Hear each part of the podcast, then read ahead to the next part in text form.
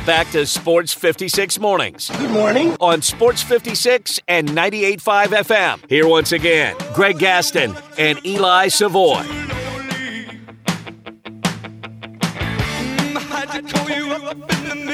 Welcome back, everyone. 903 the time. Hour number three here on Sports 56 Mornings. 34 degrees, getting up to 54 today. Sunshine tonight. Clear skies and a low of 38. And then tomorrow for your Wednesday, 62 with sunshine. So some pretty darn good weather. It's the Tuesday, February 13th, 2024 edition. Greg Gaston, Eli Savoy, Zach Boyd with you from the Family Leisure Studios. Family Leisure, their floor model sale rolls right along at 2120 Whitten Road, just north of I 40. It's Tuesday. It's time to talk some Rhodes athletics. It's time to go inside Rhodes College Athletics on Sports 56 mornings. Every week, a representative from Rhodes will join Greg and Eli to talk about all things Lynx. Let's go inside Rhodes Athletics now on Sports 56 and 98.5 FM. We are joined once again by the head men's basketball coach at Rhodes, Zo Goodson. You can follow him on Twitter at Zo Goodson. Couple of tough losses over the weekend, Zo, and another like two point loss. I don't know how many of those you've had. Games that have gone down to the wire. How are you?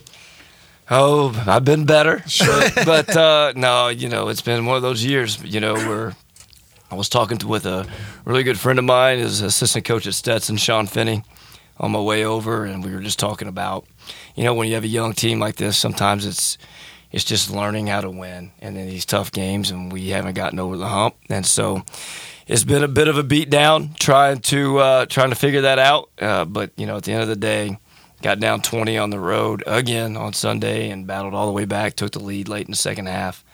Missed a few free throws again with the lead. That that you know obviously are are, are killers when they're the last two minutes like that. But um, that that's the way it goes. We just got to got to grow up a little bit here going into in the conference tournament time. How do you learn how to win? win, find d- d- get one, get one. Yeah, I mean, but really, you know, it's like you know we we're down two. We've practiced this play all year long, um, and we come out of the timeout, and we knew everybody knew what we were going to do because we just practiced it. We talked about it, and it, just basic little things. The setup was wrong. The guys didn't get to their marks on the court to set the initial play up properly. So I'm trying to get them there, but as I'm trying to get them there, the refs entering the ball and then because the angles were wrong, um, it's just little details that that young guys um, tend to forget about, you know. And so we we've run this play several times and gotten wide open shots. We've gotten shots to go into overtime. We've gotten shots out of this play to either tie or take the lead, and they've been wide open. Um, so the the little details and getting those right are, are what's really hurting us right now. What's the kind of like, I guess, almost the morale of the team when, again, you're losing these close games? It's got to be a lot of frustration built up. very everybody's really frustrated. Nobody enjoys losing, and, and that's the thing is, you know, the the morale is that they they don't quit. I mean, that, that's the great thing about these guys, and they're very resilient in the fact that they do move on quickly. Um, and, and so, but the, like talking with Arness, Georgetown, you know, he's one of our captains yesterday. It's it, our average margin of, of loss in all of our losses in conference is six, six points. That's it. And so we're in every single one of these games, whether it's on the road or at home. And so we do know we can beat these teams. We know that. And so it's just, you know, if Arness, uh, you know, he's he's taking all the blame for, you know, because he had a bad shooting day on Sunday. It's like Arness, if you don't play as hard as you do, if as you did on Sunday, we're not in the game. And so guys are still playing really hard. It's just we got to if we could ever put together that good defensive day with that good shooting day. I feel sorry for that team. We just got to find we got to find that day. Well, you got one game left in the regular season. It's tomorrow night. It's a home game, 8 o'clock against Hendrix, a team you beat on the road earlier in the season. Obviously, you want to get a dub. You want to get that taste going, but also momentum going into the conference tournament. No doubt, and and we can, and we're you know like I said, we're at home, so we typically shoot better at home. Um, we've been significantly better defensively the last four games. We really have been. We've been we've held almost everybody well under their average. So we're getting there. That's a sign of a, a maturity coming along, I guess, a little bit of their defense and believing in it and still working really hard uh, defensively. So uh, getting home, getting shots up. You know, we got shooting groups getting ready to start here as soon as the show's over. I'm, I'm booking at the campus, so gonna get that shot going a little bit and get guys hot. Well, that's too like because it would be when you're when you're having a rough season. From I'm sure from a player's perspective, it's it's easy to kind of I said get down. He's and the first thing that my show was on the defensive end. I'm like, am I really like we keep losing anyway? Am I really going to put that effort in on the defensive end? And these guys, they, they have, I mean, we have made some minor changes and, and adjustments in the last couple of weeks, and they have 1 million percent bought in. And so, you know, the messaging is going to be moving forward from today and our when we meet and then going to the practice floors. Our conference tournament starts now. Yeah. Right. I mean, because tomorrow night's game has ramifications on who we play on Sunday, and so our conference tournament starts today. Really, I mean, we're we're going into this, we're going into postseason mode right now, and and, and survive and advance uh, mode starts literally today at three thirty. And as, as you said, the fact that you've played all of these teams close, like you know, and they know, like you have the ability to beat all of these teams. So it's a reset, and you go to that conference tournament, and and again, you get hot, and you continue to play the defense the way you are. Who knows what could happen? That's exactly right, and, and we're and we're as healthy as we can gonna be at this point, right? We're uh, we're finally down to just the one guy is out who had the season-ending injury. So Xavier was back Sunday. He was limited minutes. He only was able to play 15 minutes, so he was limited. But now he's back full go, um, and then Jonathan Pring is back full go. So. This would be the first time that we've been this healthy all year. Literally, the first time that we've had Wow. this many guys available. So, um, it will be interesting to see how today's practice goes with a full uh, roster going up and down, uh, and then and then hopefully that turns into some extra energy going into tomorrow. At full strength, everybody healthy for all the teams in the league. Is talent pretty even across the board? Or Yeah. is there some that stand out and have, have much more talent? I mean, I think Berry has shown that they they stand out with their record. I mean, they've only got one loss. Um, they're twelve and one, and so the closest team in second place, I think, has four or five losses. So, um, with that being said, I think Berry stands out the most. But it's they've remained healthier throughout the year, better than everybody else. I mean, the injuries we've had in this league, you know, this, like I could name several. You know, Hendrix, a team that everybody thought would be a top four team in the league, and you know, here we are playing each other tomorrow night for seventh and eighth place um, because of all the injuries they've had, all the injuries we've had. Center. It was, it's been a really, really injury riddle year for everybody in the league across the. Um, it's been weird, but the timing of those injuries has been different. Hendrix and I and us, we've had our timing has just been really, really bad, um, and, and it, with you know two or three at a time, Yeah. and and the other guys are just one here, one there. And, and, and excuse me, Eli. I- I know it's Division Three. We're not talking about the budgets that Ohio State has and Right. for football or I wish we did. But from a recruiting budget standpoint, is Rhodes equivalent to everybody else in the league? Yeah, oh yeah. Recruiting budget standpoint, I mean, I'm not. I, I, I would say we're probably top two or three, if not top two. Okay. And so, yeah, I mean that. Yeah, you're not going to hear me give any excuses there. We're, we're we we have the ability to recruit. I mean, one of the, we had a visit yesterday from a a, a young man. Um, that almost almost messed up there. Almost almost gave too much information. Yes, yes. Uh, yesterday's visit, um, but the dad said, you know, I look at your roster compared to everybody else's roster in the league, and you guys are truly recruiting nationally, which everybody's seen me or heard me talk about on this show, seen me talk about on Twitter, is that we do recruit nationally compared to a lot of teams in the league can only recruit regionally. And so, yeah, there, we we have no restrictions recruiting. So you mentioned the with the game tomorrow night is going to determine who you play Sunday. Explain again how your conference tournament works. So conference tournament is first round. Everybody plays Sunday, this coming Sunday, and then semifinals and finals are the And that will be at the higher seeds. the higher home. seeds. Yep. So the top four seeds host on Sunday, and then the highest seed left in the tournament host the next weekend, which will be Saturday, that following Saturday, Sunday for the semifinals and finals. Winner automatically into the D three tournament. Do you think there's any at larges out of this out of this conference? No, not this year. I mean, to be perfectly honest with you, no. That I think we're we're one bid league this year um, coming out, and So even if Berry didn't win the conference tournament, No, they don't. I don't think they they they had an incredible, incredible record last year, and they only took one. They lost in the finals to Sewanee last year. I think they were twenty three and three. Oh, really? and they still didn't get in. Wow. Wow. And so uh, I think we're a one bid league this year. Now I do think in two years.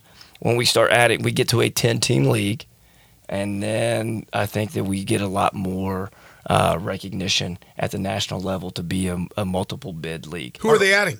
We're adding Trinity and Southwestern out of Texas. And I don't, and I, I mean, I don't know this, but I don't think that the SAA is done. I think we're going to continue to grow and continue to get better and better. How big are most of the conferences in Division Three? Gosh, uh, are all over the place. I mean, there's some that, you know, I just saw a tweet last night. There are some that are 14, 15 team leagues, all the way down to just eight, like we are. And um, those those higher, those those larger conferences have really cut back on their amount of teams they're allowing in the conference tournament to protect straight Yeah. the schedule. And one of the one of the tweets and one of the replies last night was, if the SAA would have done that last year, we would have been a two bid league because the the eight versus one really hurt um, Berry's strength of schedule going into that conference Ah, tournament okay. or in that conference tournament. What is what is um, the factors in divisions? Your Division three. If you wanted to move up to Division two, it, it can't be like enrollment because we know that there are s- very small Division one schools. Correct. You know, Wake Forest is miniature. It's like four thousand people. So how? What is the status and what would be the benefits of? I'm not saying you guys are doing Right. that. I'm just I'm just curious. Like your Division three, CBU's Division two, LeMoyne-Owen's Division two here in the city. Right. What's what makes the difference? Well, I mean, it's so we we absolutely would check all the boxes to be Division two. I mean, because of the number of sports, number of competing for championship, all mm-hmm. that stuff. There's all those parameters you got to meet that we would be able to check those boxes. I think we meet the the, the minimum for Division one.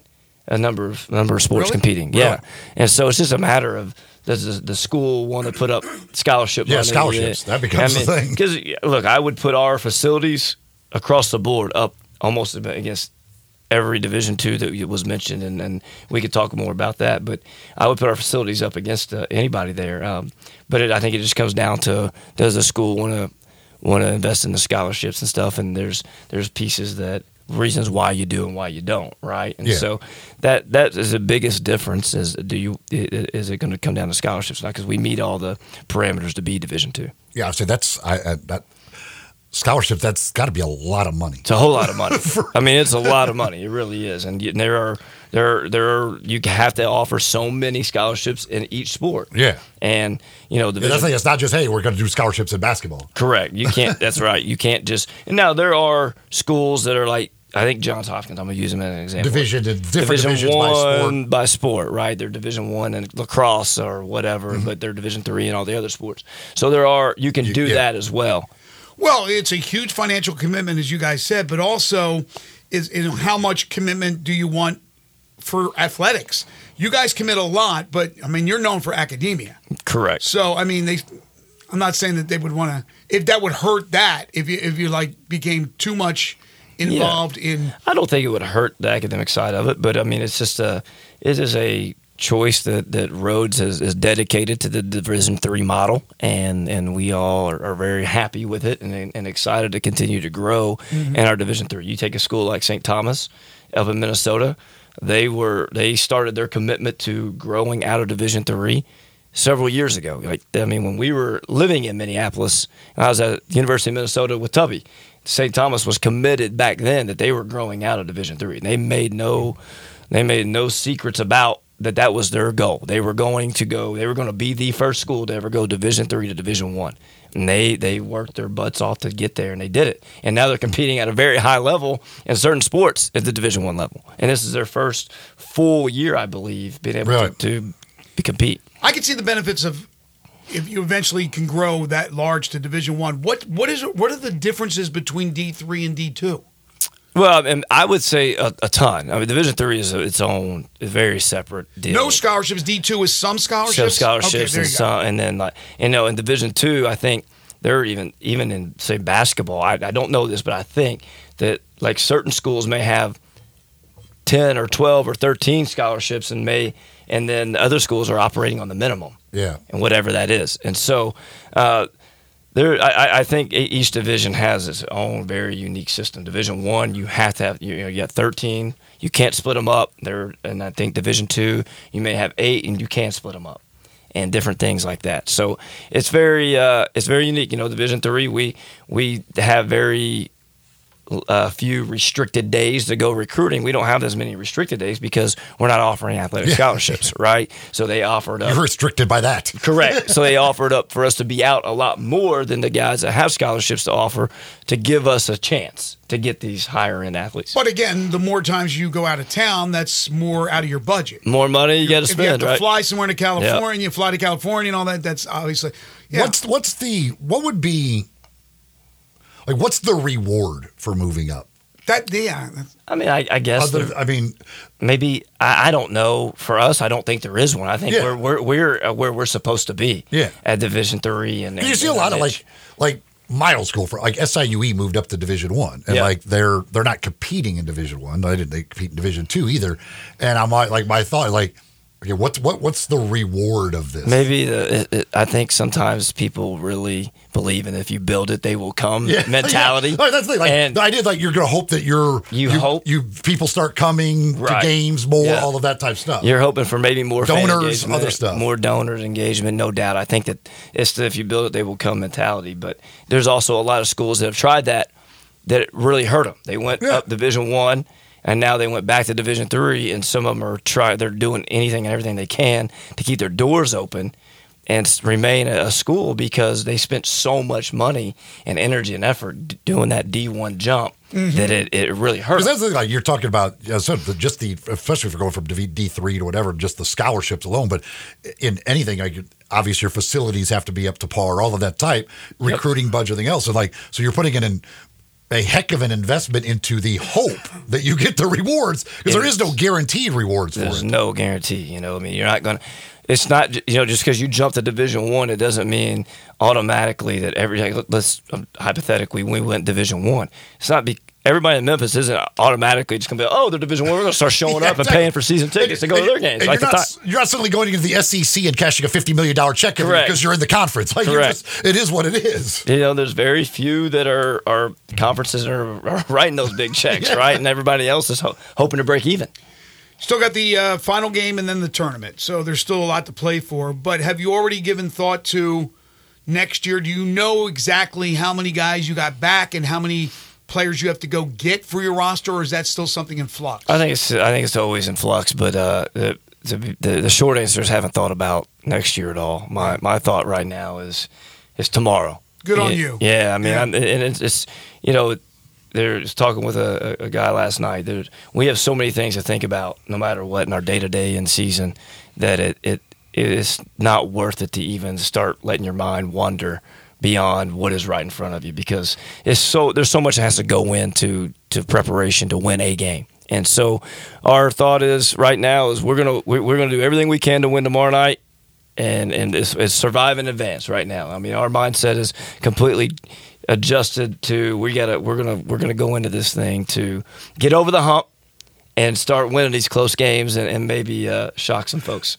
You played Hendrix at the beginning of December. Mm-hmm. So does that feel like it was like three years ago? a ago? lifetime ago. Yeah, it does. I mean, and especially with you know their roster and look at their roster compared to then and now, and you know they had some folks that were out that are really, really hooping right now. So we- it's going to be a totally different. Did, Okay, did 'cause they we- make a lot of moves at the trade deadline? Yeah, they, they they did. They got them all healthy. Because it's interesting because the way you're getting the way your schedule works, you had that period in the middle where you literally played teams back to back weeks, and then you have this team that you're Yep. two months over two you're two and a half months in between playing them. No doubt. And so that's that's the weirdness of the of this conference and the scheduling. Our scheduling is a little bit odd in that sense that you're playing your travel partner literally two months apart. Now we chose to do that. We could have played early January and then now, but our schedules didn't allow because we were coming off that Vegas trip and things like that. Well, here's the great thing about conference tournaments, right? We've seen surprises, whether it's D1, D2, D3. It happens Yep. all the time. That's really what I love about college basketball Yep. is that you do have these shockers in the tournament and it takes somebody else's that large spot in the NCAA tournament. So um, it's certainly possible. I know uh, the team has uh, had some close shaves here of late and have had some tough losses, but uh, I know you'll have them ready. Again, tomorrow night you got Hendrix, 8 o'clock over at uh, Mallory Gymnasium. So get on over there again, free of charge. And then it's on to conference tournament play. That's right. Thank you, Zo. Appreciate it. Thank you all. We'll talk to you next week. Thank you. We'll take a break.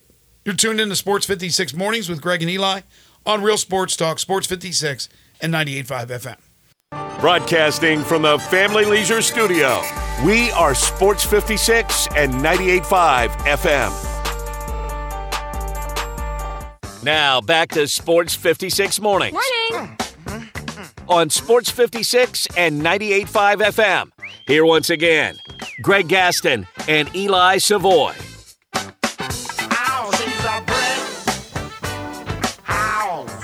Welcome back, everybody. Last night, Penny Hardaway had his weekly radio coaches show. Talked about his next opponent, North Texas. Said we can't let them play their game. We have to go in there punching first. And that should always be the attitude, right? Is to take control of a game early on. That's exactly what they did on Sunday in the game against Tulane. Um, he also talked about Nae'Qwan Tomlin, who was a guest last night. Uh, he said he's got three or more, four, three or four more levels he can get to. How about just one more? Well, again, when Penny talks about players, he generally uses the Does he exaggerate a little bit? just a bit. yeah, a little bit. Um, trying to think if there's anything else significant from what he had to say last night. Um, oh, oh, here we go. Penny on the. This is from uh, Parthu Pajai, friend of the show. Penny on his shrinking rotation in the past two games. Quote, now with it being kind of a do or die situation, we really started locking in and focusing on a smaller rotation. It's about getting those guys in a rhythm and keeping them in a rhythm. Well, first of all, has he cut down on the rotation? I, I still want to see what happens when Jalen Young's available, and he I'm not sure if he I haven't heard yet if he's available for tomorrow or, went Thursday, excuse me, against North Texas. And Ashton, who didn't play in that game, that may have just been coach's decision. But he still went nine deep, not counting the last few minutes of the game where Carl Sharon I think, got in late, and of course, um, Stansbury, Noah Stansbury got in.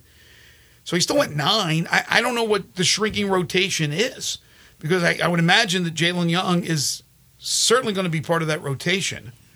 And it looks like that Jonathan Pierre has been added to that rotation. But I do agree with him. It's about getting those guys in a rhythm. And that's why when you bring up three minutes into the game, guy gets pulled, how do you stay in that rhythm? Especially when a guy actually finds a rhythm early, usually David Jones, and then all of a sudden he's on the pine. Yeah, I, I mean, I don't. I, I'll never understand the uh, his substitution patterns. I don't think anybody does. This week, we will see if he's going to limit that rotation. We should see it this week. These should be, I would assume, be probably pretty close games. Um, they're huge games on the road. It's who you, who you trust on the road in a big game. We'll see if he's using ten guys in the first ten minutes of the game. Well, that's then he's not doing what he said he's going to do. And but we'll see. We'll we'll see what what happens. Um, Joe Lunardi has his latest bracketology. He updates it on Tuesdays, and he has his new one out. He does not have the Tigers um, in either his first four out or next four out. Ole, Ole Miss he has in his last four in, uh, but the Tigers are nowhere to be found. And I think that was the same with Jerry. His came out yesterday. Did you see his? Jerry uh, Jerry has his. Jerry has them in the first four out. Oh, he does. So he's elevated them. We'll talk to Jerry about that tomorrow. Got a text on uh, a little bit on this. Uh, this is from Reggie. He says Kentucky's dropping games like Memphis did. Kansas got beat by almost 30, albeit on the road. Both overall standings, respective conference, uh, both of them's respective conference standing is almost the same, which is no better than Memphis. They are still projected to make the NCAA tournament. What makes them different from Memphis in terms of making the tournament, barring the conference tournament? Is it because they are in better conferences, even with the non-conference games in play? Yes. Well, it's like for like Kansas, you can't even compare at all because while Kansas cannot win a road game in conference, they're terrible. Um, again, one in five in road games in conference, so they have struggled. but Kansas has non conference wins over Kentucky, which granted, that's not looking as good as it did when they did it. Tennessee and UConn. Like Kansas, that's about as good as you're going to get in a non conference resume with wins over those three teams. Um, they're five and four in quad one. So they have five quad one game wins, four and one in quad two. So they're nine and five in quads one and two. Kentucky, now there is a difference. Kentucky doesn't have, they got North Carolina. That's really it to speak of in the non conference as far as good wins go. Um, they're only two and five in quad one. They are five and one in quad two, which is what is kind of lifting them is that they are they've got those quad two. But that but Kentucky's also sliding. Like you look, Jerry has them as a seven now. Uh, Lunardi I think has them as a six. Like Kentucky is sliding. And if they keep losing, like Kentucky is no guarantee to make the NCAA tournament. None at they, all. They certainly could miss the NCAA tournament. Right. Now, but what going to the whole thing, like saying that they're same, like similar in the conference standings. Well, for instance, Kansas, yes, they are fifth in the Big 12 right now. But being fifth in the Big 12 is a lot different than being fifth in the American Athletic Conference. Like, right. That's why I said the, the conference is the difference. The Big 12, look, 12 of their 14 teams are in the top 70 in KenPom. Like the Big 12 is awesome. So As opposed to how many in the American? You're going to lose uh, three. Uh, no. Uh, SMU's in, right? Top yeah, 70. It'll be Florida, Florida Atlantic. Florida Atlantic and SMU. Just two. Okay. Uh, let me double check that, but I assume that. I know Memphis is not. Yes, I wasn't sure if North Texas was in. Um, I know they lost to SMU recently. Uh, yeah, Memphis is at 78 in KenPom. I think SMU, he's still got SMU up there. Yeah, he's got, uh, yeah, Florida Atlantic's at 30, SMU's at uh, 47. Okay, so nobody else. That's the only two in the top 70. Again, the Big 12 has 12. Right. so, again, the so being fourth and one versus fourth. And again, it, what it does is it gives you all of these quad one opportunities and quad two opportunities. You know, the SEC, um, let's see what the SEC they has. probably have about eight, eight, nine, I would imagine. Uh, and while you're looking that up, that's why I understand when callers call in, texters text.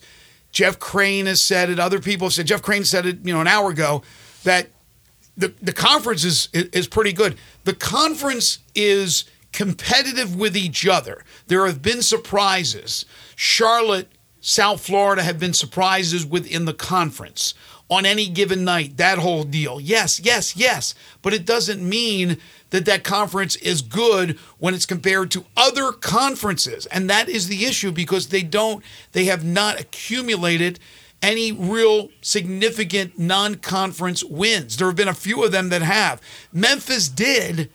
And then, of course, these teams have struggled. But I still think when you look at the way Virginia's starting to play now, Clemson, I mean, th- these are good wins and should give Memphis a lot more support but you can't lose home games in this conference like you did to Rice and to USF.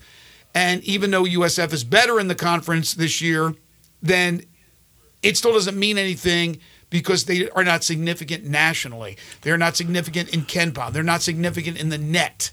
And that's where you get hurt. And that's so uh, the SEC has nine teams in the top 70, including three in the top 10 right. um, of KenPom rankings. And again, I'm just using KenPom as what I've got up. But, you know, again, so for a team like Kentucky, um, you just look at their remaining schedule. And Again, now this is the, the this is what could knock them out of the tournament. But Kentucky, the rest of the way, they've got Ole Miss tonight, uh, but then they go to Auburn, to LSU, and LSU's not one of those teams top 70, but LSU at home is a dangerous team. Then they've got Alabama. Then they're at Mississippi State. Then they got Arkansas and Vanderbilt, who are bad. And then they've got Tennessee. I mean, you start losing all of those other those games against the good teams. Like if you're Kentucky, you suddenly could be out of the NCAA tournament. It certainly is not out of question at all. You know, they lose the game at LSU, you lose the game at Mississippi State, then you lose to Alabama on your home floor. You lose to Tennessee, you lose to Auburn. They, these are all very reasonable things. Like you, you could see Kentucky out of the tournament Oh, they're calling for Cal's head already. Could you imagine if they didn't make the NCAA tournament? But yes, there, there's no no doubt that they are still right now. They'd be in the tournament, but on shaky ground. A little bit different in Kansas, maybe a lot different in Kansas. The team that really I'm interested in is Michigan State. They just picked up the big win over Illinois. They're 14 and uh, are they maybe 15 and 9 now? They have 9 losses. But here's the thing about Memphis. This week, quad 1 opportunity, quad 2 opportunity. Right? Quad 2 North Texas, winning on the road at North Texas and Denton, and then against SMU in Dallas is a quad 1 opportunity. So you can win those games take care of business, lose a game at Florida Atlantic, I think you're in good shape. I think you're in good shape as an at large, even though right now they're on the outside looking in with everybody's bracketology. That is huge to go down to Texas and to win these two games. They stumble in Texas. I mean, it's absolutely over, other than getting the AQ. You know, comparing Memphis to Kentucky, you know, Memphis has more quad one wins. They're three and two in quad one right now. Kentucky's two and five but Kentucky five and one in quad two, where Memphis is only two and two in quad two. Memphis also has a quad four loss, which Kentucky does not have. Um, so again, I yes, they're. Um, it kind of depends what you're looking at. All of these different things. You know, Kentucky has the best win of that with the with the win against North Carolina. Um, you know, so there's there's a lot to go through, but there's no doubt that Kentucky is sliding. But Kansas, again, because of Kansas's non-conference accomplishments, as long as they, even if they keep losing the road games, mm-hmm. but they keep winning the home games, like Kansas is still going to be a very high seed um, in the NCAA tournament based on you know the the whole strength of their record. All right, so no ruling today. No ruling coming today on the Tennessee Virginia injunction the counter from the attorney generals of those two respective states against the NCAA. Uh, the judge, according to this story, will issue one in short order, likely in a few days. So, no ruling coming today on the Tennessee Virginia injunction dealing with the NCAA with that lawsuit. And of course, it all has to do with the topic of NIL. By the way, on Kentucky, where did that go? Ah, I know. Okay. Actually, Kentucky and Memphis will probably have similar resumes. The rest of the way, Memphis will have how many quad one opportunities the rest of the way? The Memphis will For Memphis will have probably have four quad ones. Four. Florida Atlantic on the road is still a quad one if they're a top twenty-five, right? Uh, I mean, I mean, at Florida, home, both at home. Florida Atlantics well, no, yeah, because North Texas, if they the only way North Texas would become quad one is if they beat Memphis. So that all that would become is right. You you could because if you beat them, they're they're teetering on that top seventy right now. Mm-hmm. But if you beat them, if the Memphis beats them, the you know that's they're not going to move up in top seventy. If they were to beat Memphis, they might move into the top seventy, which would make it a quad one loss. But as far as quad one wins, it would just be the SMU game, uh, the Florida Atlantic road game for sure. Florida Atlantic home game. They got to be they got to be top 30 mm-hmm. and right now in the net Florida Atlantic is 27. And again Memphis still could pick up another quad 1 win in the tournament if Virginia Oh, okay. Who is at right now 32 if they move into the top 30 that becomes a quad 1 win. Now, Clemson is at number 30. So they could also fall out. So you could, you know, th- those two are both teetering right there. So both of those could either end up being quad one or they might both fall into quad two as well. Again, it's all based on what it is at the current time, not what they were when you played them. It's based on what they are at the end of the season. That is an extremely important point for those who don't understand that. It's not at the time you beat them or lost to them, it's what they are at the end of the season. So with Florida Atlantic, it's interesting. You get to play them twice. If you beat them twice, even if they are, let's say, a quad one in the game in Memphis, because surely they'd be a quad one in well, both. on the road, yeah, the 70, top seven. They're definitely going to be top seven. Right. But, and, and they shouldn't lose that status. But if you play them in the conference tournament, I don't know how that works. How does that work on a neutral court? Neutral court top 50 is um, 50 50, I believe, is So yeah, they may 50, still be 30, the- 50, 70 is quad one. So they still could be in that.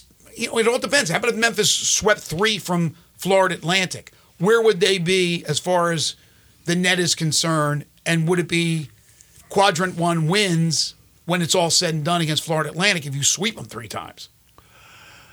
Well, it depends what they did in their other games. It, the, the, the, home game probably would not be quad one. The other two would be quad ones. It'd be a two quad ones and a quad two in all likelihood, if that's the case, as long as Florida Atlantic didn't take some bad losses to other teams along that way. And SMU, there's always the chance that could drop, right? Yeah, SMU is still such a weird deal with the net because they're way higher, really, than they quite frankly should be. But SMU's at 43 right now. Um, so again, be tough for them to fall out of the top 70 unless they completely collapse. So the road, this game coming up, this road game should be a quad one game for sure. But it would actually be a bad loss for SMU on Sunday. You think about it, it's like Memphis. It's a bad loss. They would be at home playing at Memphis right now. They are in the net? Memphis is 75. Yeah, so they're 75. And hell, if they lost to North Texas, they'd be worse. That would be a bad loss for SMU, which is hard to fathom, but that's Well, yeah, case. that is a. Uh, let's see. What is the cutoff on? It is. Well, they're right. It's borderline for for SMU. It is SMU right or because Memphis is seventy five. It's quad two, but if they were seventy six, it's a quad three game for SMU. Wow, like, my bad. I mean, that's seventy five is the cutoff for a home game for the bottom of quad two. Seventy six is goes to quad three for a home game. Isn't that amazing? So, yeah, Memphis so- could be a quad three opponent for that Yeah, team. if, if SMU beats Memphis, that would which would drop Memphis probably a little bit in the net. It would be a quad three win for SMU. So it's yeah, it, it for SMU this it's not nearly as big a game as it is for Memphis. Memphis it's a quad one opportunity. SMU it's a quad two slash quad three opportunity. Tonight, a lot of action in college basketball, including we mentioned Virginia. They are hosting Pitt. Virginia into the top 25. Uh, Also, you got a battle of two ranked teams in the Big 12. Oklahoma, number 25. They've slid a little bit now of six losses. They'll play at Baylor, number 12. And then, as I mentioned earlier, Ole Miss and Kentucky. Kentucky's lost three straight at Rupp. They host Ole Miss. They come in at 16 and 7. Ole Miss at 18 and 5. We'll have coverage beginning when? Seven thirty. Uh, yeah, it's eight o'clock tip. 7.30 right here on Sports 56, 98.5 FM. Moving can be stressful, but not when you have the professionals to help you. That's the- when you get the professionals, the correct professionals to do that move for you. That would be Black Tie Moving. Talk to the folks at Black Tie Moving. Take the stress, take the worry out of that move. Whether you're going across town, across country, wherever it is that you're moving, maybe it's a new home, maybe it's a new office space, whatever it is you're moving, wherever it is you're moving, folks at Black Tie Moving can make sure it goes as smoothly as possible. All you need to do is give them a call at 901 316 6196, or you can go to the website, blacktiemoving.com slash Memphis. Get a no obligation quote from them. Uh, they work with you, coming up with a plan fitting both your needs and your budget as well.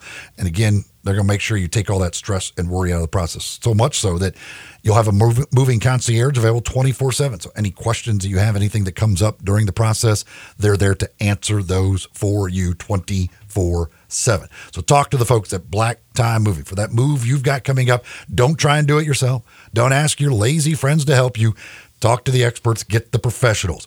901 316 6196 or blacktiemoving.com slash Memphis. It is still hard to comprehend that there were a bunch of 49ers who did not know the overtime rules. I wanted to talk about that when we come back. Plus, I have him at number two on my all time quarterbacks list. Where do you have Patrick Mahomes right now in his career with what he has accomplished? We will discuss some football when we return to wrap it up. This is Sports 56 Mornings with Greg and Eli on Real Sports Talk, Sports 56 and 98.5 FM.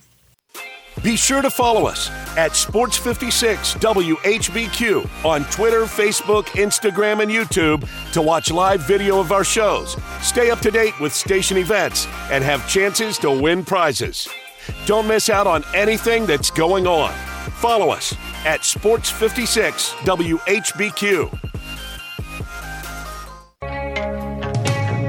Now back to Sports 56 Mornings. Good morning! On Sports 56 and 98.5 FM. Here once again, Greg Gaston and Eli Savoy. Congratulations to our good friend Joe Theismann. AutoZone Liberty Bowl just announcing he is the recipient of the Distinguished Citizen Award to college football, or dis, excuse me, Distinguished Citizen Award. Um, this upcoming year, so through 2024, he will be presented uh, June 2nd at the Hilton via dinner and auction as they do every year. Joe Theismann, the Liberty Bowl, AutoZone Liberty Bowl Distinguished Citizen Award winner for 2024. All right, so nine different 49ers came out and said that they had no idea about the playoff overtime rules. How, how's that possible? I understand fans, I even understand media. I don't get players playing in the NFL in the playoffs and particularly in the Super Bowl not knowing the rules. Uh, well, obviously they didn't really go over it, and it's a brand new thing that had never been seen, so they they didn't know. But both coaches, uh, Chris Jones said that they took care of it in the preseason with Kansas City with Andy Reid. They went over it, and then I thought it may have been Shanahan himself saying that they had discussed that also as the year progressed about what those rules would be. Maybe maybe they didn't, but and, you know, and and the Chiefs, obviously, yes, they they went over it and everything else, but they clearly it's not like they went over it in depth leading up to the game because Mecole Hardman didn't know. He had no idea he just won the game. he did. So he was with the Jets at the preseason. They must talked about the preseason, but they didn't do it leading up to the game. Or if they did, he didn't pay attention. Like so, like again, and and you know, part of it is like unless you really go over it in depthly, like some of these guys probably like they listen, but they're not really like ah, what's it? It's, I'll worry about it when we get there. And then they get there, they're like, I don't, I don't know what deal what this is. I'm not sure what's happening. I don't know, like, because I mean, the the referee announces it right before the call. I said, like, we're basically kicking off a new game. Each team will get the ball once, then we'll go to sudden death. Like the referee explains the rule right there on the spot, right before you you kick it off for the overtime. But people like these guys, I don't know, they just. Do you remember the officials saying? I guess they don't have to say it. Normally, they would say in overtime during the regular season, one period, and they changed it to what was it, ten minutes, right? Used to be fifteen. Wasn't it ten minute overtime period? This one in the in the uh, regular season. Yeah, it's a ten minutes. Ten minutes, right?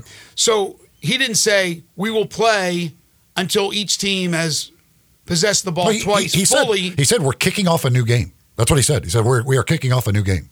Oh, okay, that's that's literally what he said. They ba- he said we're basically that. kicking off a new game. Um, so Kyle Shanahan, each team will get three timeouts. All that, like he went through the whole thing. Like basically said, like we are starting a brand new game. Each of you going to get the ball once. If we're still tied, then we'll go to sudden death.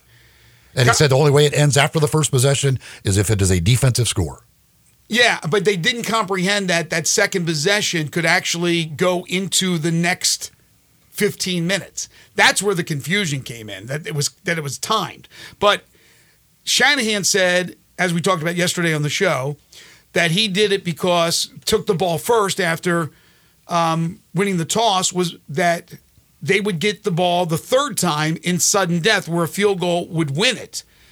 But yesterday, Pat Mahomes, who, by the way, spent some time in Disneyland, said that they had already decided they were getting the ball second.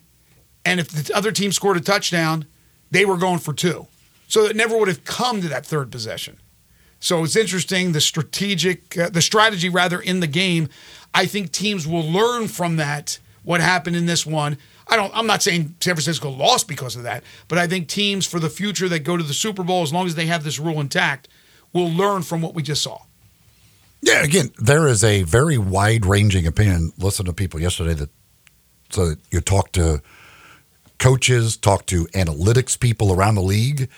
It is pretty much about a 50 50 split on which way to go, whether you take the ball or don't take the ball. So it's a very Um, there are various opinions, and it might be adjusted or whatever. But you know, people may look at this now and see how way it played out and say, well, maybe we would, maybe we are better doing it the other way or whatever. But again, there is a good argument to be made on either side of whether Sure. you should take it first or take it second if you win that toss. And apparently around the league, it is very split. Again, it's brand new. It had never been used before. So now you now at least there is one piece of data to see how it worked out based on that. I know you'll be gone the rest of the week, but I do want to get into the topic of, of and I touched on it a little bit yesterday, of Patrick Mahomes and where he is on the quarterback list. I'd like to talk about that one of these days this week with Zach and myself and the listeners out there get their thoughts because, like I said yesterday, he's number two for me now all time, and we'll, we'll talk about more more of that uh, topic later on in the week. You need a tough, reliable tractor to tackle those tough chores? Well, go see the folks at Mid South Ag Equipment with the Case IH Farmall Series tractors.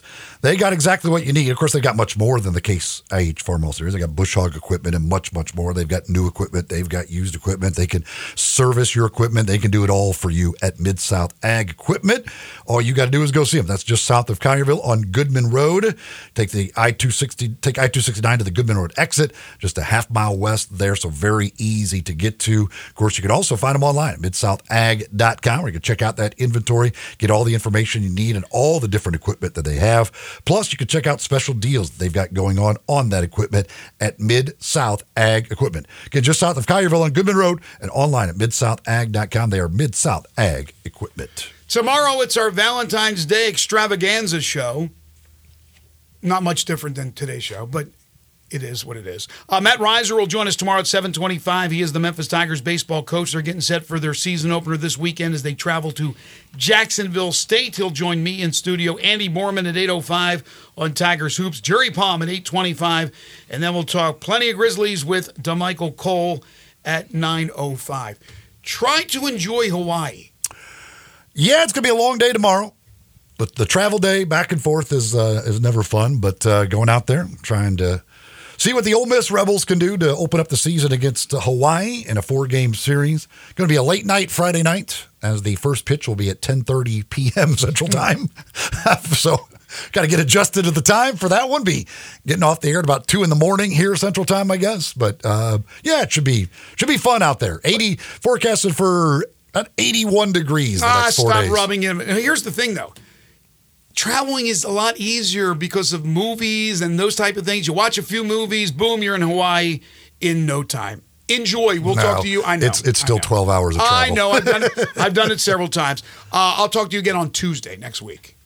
God willing. God willing. I might just decide to stay in Hawaii. Wallow and Friends on Sports 56 is coming up next. He's in studio today. He's getting ready to head to Texas for a couple of games for the Tigers. We'll have more about that uh, on this show today. Want to thank, of course, our great guests, Daryl Johnston, Moose Johnston, Jeff Crane, and Zo Goodson. For Eli Savoy, for Zach Boyd, I'm Greg Gaston. We'll talk to you again tomorrow. Hold on to that feeling,